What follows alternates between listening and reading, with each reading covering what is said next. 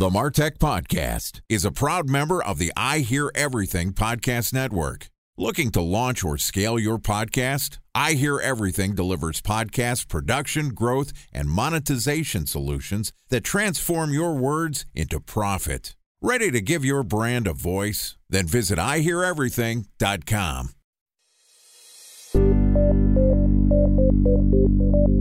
From advertising to software as a service to data.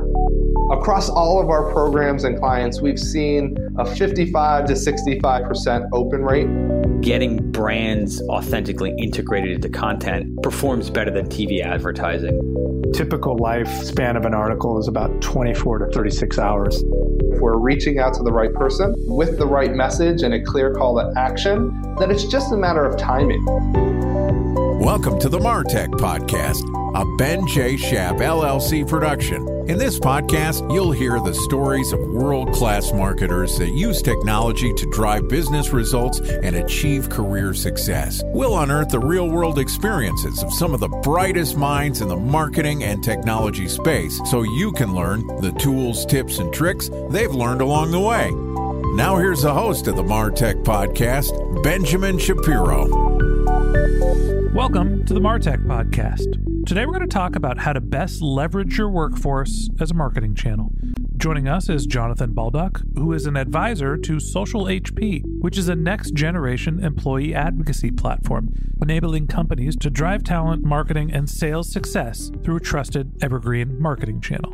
And today, Jonathan and I are going to discuss the challenges of employee advocacy in marketing programs. All right, here's the first part of my conversation with Jonathan Baldock, advisor at Social HP. Jonathan, welcome to the Martech podcast. Thanks. Appreciate having me on, Ben. Excited to have you here. Excited to uh, talk a little bit about how making the people that best understand our business active marketers. First off, let's start at the top. For anybody who isn't familiar with it, talk to me a little bit about how you think about defining what employee advocacy is. Fair enough. Employee advocacy is really about enabling your employees to share the voice of the company. So you typically hire great people. You want them saying great things about your company. Usually they don't know where to find that information. So employee advocacy platform or employee advocacy program typically correlates all of that goodness into one place. So that way they can share things like thought leadership, industry news, and company content. So I mention this all the time, but back in the day, I used to work at eBay. It was the largest company that I worked for, 13,000 people when I was there. When you include the data centers and the contractors and the Skype team and the PayPal team, it was a really big organization at the time. It's smaller now. And everything that went out that was publicly facing was vetted by the PR team. There was a comms team that would control the eBay Twitter account back when Twitter was first starting but you didn't get a lot of employees actively marketing for the organization. It was really sort of guided by the company. So there was a clear sense of voice and tone. The mind shift of large companies seems to have changed where they're basically giving the keys to the cars to their employees. Talk to me about how you make sense of controlling the narrative as an organization and also letting your employees start to promote your company. Partially, it depends on the industry you're in. So, if you're in a regulated industry, you actually are reluctantly giving the keys to those employees. And you definitely want everything that your employees are saying to be vetted. You also want them to be adhering to the appropriate guidelines and regulatory requirements. Outside of that, most companies do want their employees to share their voice. And if you give guidelines to the employees, typically they want to act on behalf of the company. They want some shine for themselves around their own personal brand. So the combination of the two is really powerful because I can give you an example. A small company, let's say they have 50 employees, and we think about a platform like LinkedIn. Small company with 50 employees might have 800 to 1,000 followers. That includes the 50 employees that work there. So if you do a company page update, you're going to reach 800 to 1,000 people you're probably reaching the 50 employees and maybe one or two other people that follow the organization. Right. Yeah. So all the people that are following it, it'll go in their newsfeed. Whether they click on it, read it, that's another story. Mm-hmm. But at least the reach is somewhere in the neighborhood of 800 to 1,000, as LinkedIn would define it. Then beyond that, the average person on LinkedIn has 800 connections, the average member. So if you get 50 employees to share the same story, their reach mathematically is 40,000 people. So when you think about how do I reach 40,000 people another way, typically it's by a paid campaign. and they're very powerful, they're very targeted, and they're very successful, especially on platforms like LinkedIn, but they're also costly. And you also have to get to the point really quickly when you've got a paid campaign. So sharing messages through the employees is really driving a different direction. So there's a couple of trends that are important here. One, you're taking advantage of the power of each individual employee's reach, their social network. There's also the idea that we're moving more towards a focus as marketers on micro influencers as opposed to the macro influencers. It's better to have 10,000, 1,000 follower people than one Kim Kardashian because there's just more trust and authority with people that you actually have a more intimate, direct connection with as opposed to a celebrity you follow. So I understand the math behind it, but there's also some challenges that come with employee advocacy programs. Talk to me about some of the challenges that organizations face when it comes to starting, vetting, and controlling employee advocacy programs. The first few, I would say, one is how do I get buy in from executive leadership? Typically, you want to be able to measure ROI on the back end. And so there's a challenge with that because a lot of the mathematical things that you would be measuring are soft. And so it's hard to say we attributed this much sales or this many hires or these activities specifically. So that can be a challenge. And that's a hurdle that one has to come across. Then you've got to decide who would run this kind of a platform, where they're going to vet and get that information from that employees can share. And then also, how do we convince the employees that they should want to sign up, to actually sign up, and three, participate. And participation is actually the hardest one in this entire equation. So I'm going to flip that around a little. You know, what I'm hearing from you is first, you probably want a platform to actually manage your employee advocacy. Second, you need the organization, the individual contributors to buy in and want to post that content. Then you have to be able to evaluate whether it's effective or not one thing that I didn't hear you talking about was monitoring and sort of vetting what the employees are saying. I'm assuming that's built into most platforms. Talk to me about what the employee advocacy platforms, obviously Social HP is one of them. You know, we've interviewed a couple other employee advocacy companies on this podcast. Talk to me about what the platforms are for and what's the difference between them. So, and just to give you a bit of background, I actually worked for LinkedIn for close to 10 years, and my final four and a half were on LinkedIn's advocacy platform, which was called LinkedIn Elevate, which has since sunset. And in my experience at LinkedIn, the challenge with these platforms was usage, partially due to the fact that it was how do you get the right content to the employees? So that's what these platforms are typically designed to do. It pulls in, you know, industry news, company content, thought leadership, and then it's aligning that content so that it's very relevant for each employee so that, that way they're not seeing things that they don't want to share. That's the perfect recipe. And then the latter portion, which was the biggest challenge that I experienced at LinkedIn, was actually around getting employees to actually sign in and use it.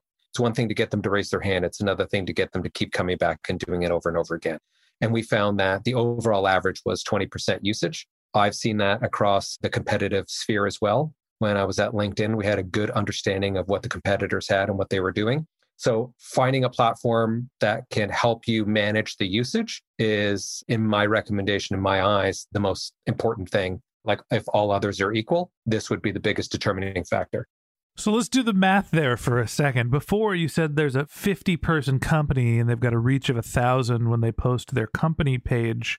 And if they have 50 employees, all of which have 800 followers, they're going to have a reach of 40,000. If they all shared it, correct. If 100% of them shared it. But realistically, we're saying that 20% of that 40,000 is going to happen. And let me do the math that's 8,000 people. So even if you are using employee advocacy program with a 20% employee usage rate, you're still basically 8 to 10xing what your reach would be for your social posts. Correct. Which is why when I was at LinkedIn, it was still very successful because it was still driving tons of value and they were getting a lot of ROI. A special thanks to our presenting sponsor, Mutinex. Ready to take your team from I think to I know? Then join brands like Samsung, ING, and Asahi who make better marketing decisions with Mutinex. Mutinex Growth OX, the marketing mix modeling platform that makes measuring ROI fast, easy, and cost effective. Request a demo at mutinex.co. That's M U T I N E X.co. Time for a one minute break to hear from our presenting sponsor, Mutinex. In 1919, John Wanamaker said, Half the money I spend on advertising is wasted. I just don't know which half. Well, the advertising landscape has changed since then, and instead of reaching your audience on two channels, you're probably reaching them on 20. Turns out John didn't know how easy he had it. But that doesn't mean that you should give up on striving towards marketing effectiveness. No matter how complex your marketing strategy is, Mutinex Growth OX is the market mix modeling platform that measures the impact of marketing on your bottom line. Mutinex's market mix modeling platform calibrates your insights against the latest market conditions so you can make media and marketing investment decisions confidently and quickly. Ready to take your team from I think to I know? Then join brands like Samsung, ING, and Asahi who make better marketing decisions with Mutinex. Mutinex Growth OX. Your best decision starts here. To learn more about Mutinex, go to mutinex.co. That's M U T I N E X dot co. Okay, here's the rest of today's interview.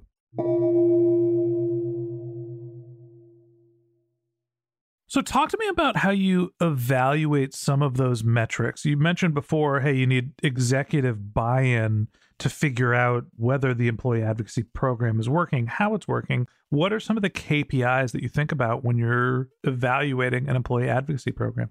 There are some that are universal depending on the thing that you're trying to measure at the end, whether it's a marketing, sales, talent acquisition, or even brand reputation use case. And those would be reach, number of clicks, things like likes, comments, etc. And then beyond that, when I was at LinkedIn, we had a whole wealth of additional information because we had all the metrics on our platform. So we would be able to tell like what industries people were coming from, what level they were coming from, et cetera, et cetera. And we would tie into their applicant tracking system. So we could say, for example, if it was talent, we'd be able to say how many job views, job clicks, and apply clicks you got. And then they would have to tell us at the opposite end, you know, how many hires they made. And if it was a sales use case, we'd pretty much cross our fingers and say, here are the companies where people were coming from. Did you close any deals? Did you put anything into like closed won in Salesforce? And then in turn, hopefully they would share that information back with us. And then we'd say, okay, great. You had this many likes, comments, and reshares from people at senior levels or decision making positions from those companies. You have now told us that you've closed deals at those companies. So we think this played a role. It seems like there'd be the ability to use sort of standard web tracking when you're posting content through the social media platforms using employee advocacy where you're creating a centralized archive where employees can go and grab the content or maybe you're just pushing it out to them saying hey you share this piece of content but there can be a linking structure in there whether it's UTM codes or whatever variables you're including in what you're sharing that say not only was this piece of content shared through the employee advocacy program but who it was shared by and then you should be able to capture the conversions assuming you have some web conversions using just your standard tracking. So it seems like this is a channel that should have pretty good attribution. You mentioned that it was one of the biggest challenges. Help me connect the dots. Why is this more complicated than what I'm thinking, which is, hey, this tweet was amended with a couple of UTM parameters, as opposed to, I got to figure out whether people are sharing and how that content's being received? So, absolutely, UTM codes are standard practice. You want to be able to measure all of that what happens when somebody clicks on your share and then where do they go from there next? And if they go to your website what pages are they on? How long did they spend etc this is certainly part of that story that you want to be able to bring that visibility from top of the funnel as they work through the sales funnel. And it is available and all platforms can deliver that. The challenge becomes can you recognize it when you close a deal in your crm tool? That's the hard part yeah, so this really becomes an exercise of connecting the dots, not necessarily just through your web conversions, right? Uh, somebody clicked on this link, they got to this page. What were their behaviors on the website? And more understanding what they did potentially in an offline scenario. Did that person get into the room to interview? Did they accept the sales calls? So it seems like it becomes a CRM or that second level of tracking that other system outside of web that becomes the problem. You mentioned you worked at LinkedIn and you had sort of understanding of the background and all this other information. Can you help me create some benchmarks? What do you think are some averages when you're sharing a social post through an employee advocacy program? You mentioned 20% of the employees will share it. Do the click through rates increase? Are you seeing higher throughput? Do they lead to higher sales volume? How do I think about this channel as opposed to my paid channels or some of my other organic options? Sure. So, first, employees are twice as trusted on the LinkedIn platform. I can't comment on other platforms other than I would expect that they would be similar. So, statistically, if you have the same reach between a corporate channel and through employees, you're going to drive twice as many engagements. And like you said, the micro influencer that has that connection, they're more likely to receive that positive affirmation. So, the likelihood of driving people into the top of the awareness or the sales funnel is increased. That's note one. Second would be the thought around. So there's two, I guess. One is on LinkedIn, again, people that are involved in social selling activities are 70% more likely to hit their sales quota. We've gotten that data through a variety of factors. One is they have a social selling index. So they'll evaluate the behaviors of people on the platform those that are more engaged, meaning that they're connecting, they're sending InMails, they're sharing content, that's social selling behavior, as well as utilizing tools like, say, Sales Navigator. When they include all of that activity, they increase their social selling index. And then, second, we get information back from companies over time saying these are the people that have been utilizing these tools, and they are definitely hitting their quota more often. I can't cite specific clients, but those are definitely anecdotal examples. And that's the data that we were always presented. But beyond that, when you've got a salesperson or a marketing person sharing something and you've got a like comment or a reshare, those are publicly facing actions as well. So, me as an individual, if I share that, I can see who in my network has engaged and I can see who in their network has engaged once they've done it. So, last question I have for you, and I, I, mentioned sort of the eBay example of it used to be the PR team is responsible for everything that was public facing, and now it's not. Now it's every employee's discretion. And when you're working in a large organization, you're likely to have some pissed off employees. It's just the nature of the game. So, how do you vet and monitor what the employees are saying and making sure that they're not taking your posts and saying, this post is all bullshit? I don't trust this company anymore. You know, spreading something that would be potentially negative because of what might be happening behind the scenes. So, a couple things. One is you do have the ability to edit and delete posts. But you can't edit and delete posts on a private person's LinkedIn feed. You can through some tools. Huh. You can't edit, but you can delete if you have access. But I will say beyond that, it's risky for that employee to do it because that's publicly facing activity. And so they're putting their career in jeopardy when they take that kind of action. When I was at LinkedIn, it was extremely rare to see a current employee take any of that kind of action. So it would be more common, although extremely rare, to see someone that was already gone from the organization that was disgruntled that has now made a comment. And of course, they don't have access to being able to post company content. They can only comment on it after the fact. Okay, so it's a rare occasion where you're having a disgruntled, hey, I didn't get that promotion. I'm going to trash the company public because they, you know, want to hold on to their salary. That makes sense. On the flip side, they can post other content that is non-company related. Somebody takes an aggressive political stand, someone just promotes sensitive content. They forget that they're publicly quoting and they think that they're putting their messages. I can only think about Draymond Green from the Golden State Warriors accidentally posting a photo of his naughty bits, thinking that he was sending it as a DM, sure. not a public message on Snapchat. How do you avoid the accidental post or the something that requires a little more discretion? Three things. One is good guidelines that are sent out to all the employees just to say, hey, here's what we're expecting, and please try and adhere to these. And usually companies have employees sign off on their social sharing policies. Second is most companies have a hashtag. So when they're sharing content on behalf of the company, they'll use the company hashtag. So like hashtag my company. And then that's saying this is a company post that I'm sharing on behalf of the organization, which separates out their personal and corporate posts. And then lastly, most employees do want to share things that are approved. So utilizing a platform or a centralized tool where anything within that tool I can share and I'm okay gives me permission to be able to take that step. It's actually intimidating for a lot of employees in many organizations because they're not social media marketing managers, they're not content experts, and they're certainly not copywriters. So that step of picking content and knowing what to say is a bit scary. So most just avoid it. Yeah, I think at the end of the day, the secret here to not having the bad employee posting things that you don't want or somebody accidentally posting something that they shouldn't or just confidently posting what they should, there's a hiring question. Hire the right people, people with good judgment, people that are detail oriented, and your employee advocacy program will likely shine. And that wraps up this episode of the Martech podcast. Thanks to Jonathan Baldock, advisor of Social HP, for joining us. In part two of this interview, which we'll publish tomorrow, Jonathan and I are going to talk about how employee advocacy is changing as a marketing channel. If you can't wait until our next episode and you'd like to learn more about Jonathan, you can click on the link to his LinkedIn profile in our show notes. You can contact his company on Twitter. Its handle is Social HP. That's S O C I A L H P. Or you could visit the company website, which is socialhp.com. Just one more link in our show notes I'd like to tell you about. If you didn't have a chance to take notes while you were listening to this podcast, just head over to martechpod.com where we have summaries of all of our episodes and contact information for our guests. You can also subscribe to our once a week newsletter and you can even send us your topic suggestions or your marketing questions, which we'll answer live on our show. Of course, you can always reach out on social media. Our handle is MarTechPod, M A R T E C H P O D, on LinkedIn, Twitter, Instagram, and Facebook. Or you can contact me directly. My handle is Ben J. Shap.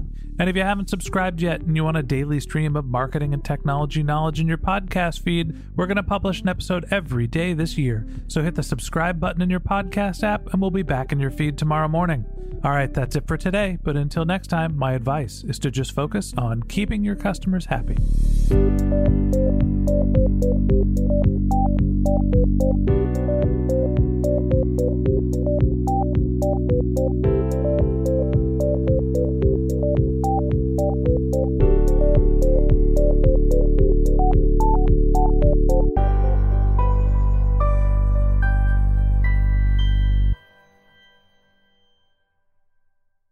Thanks for listening to the Martech Podcast, and I Hear Everything production.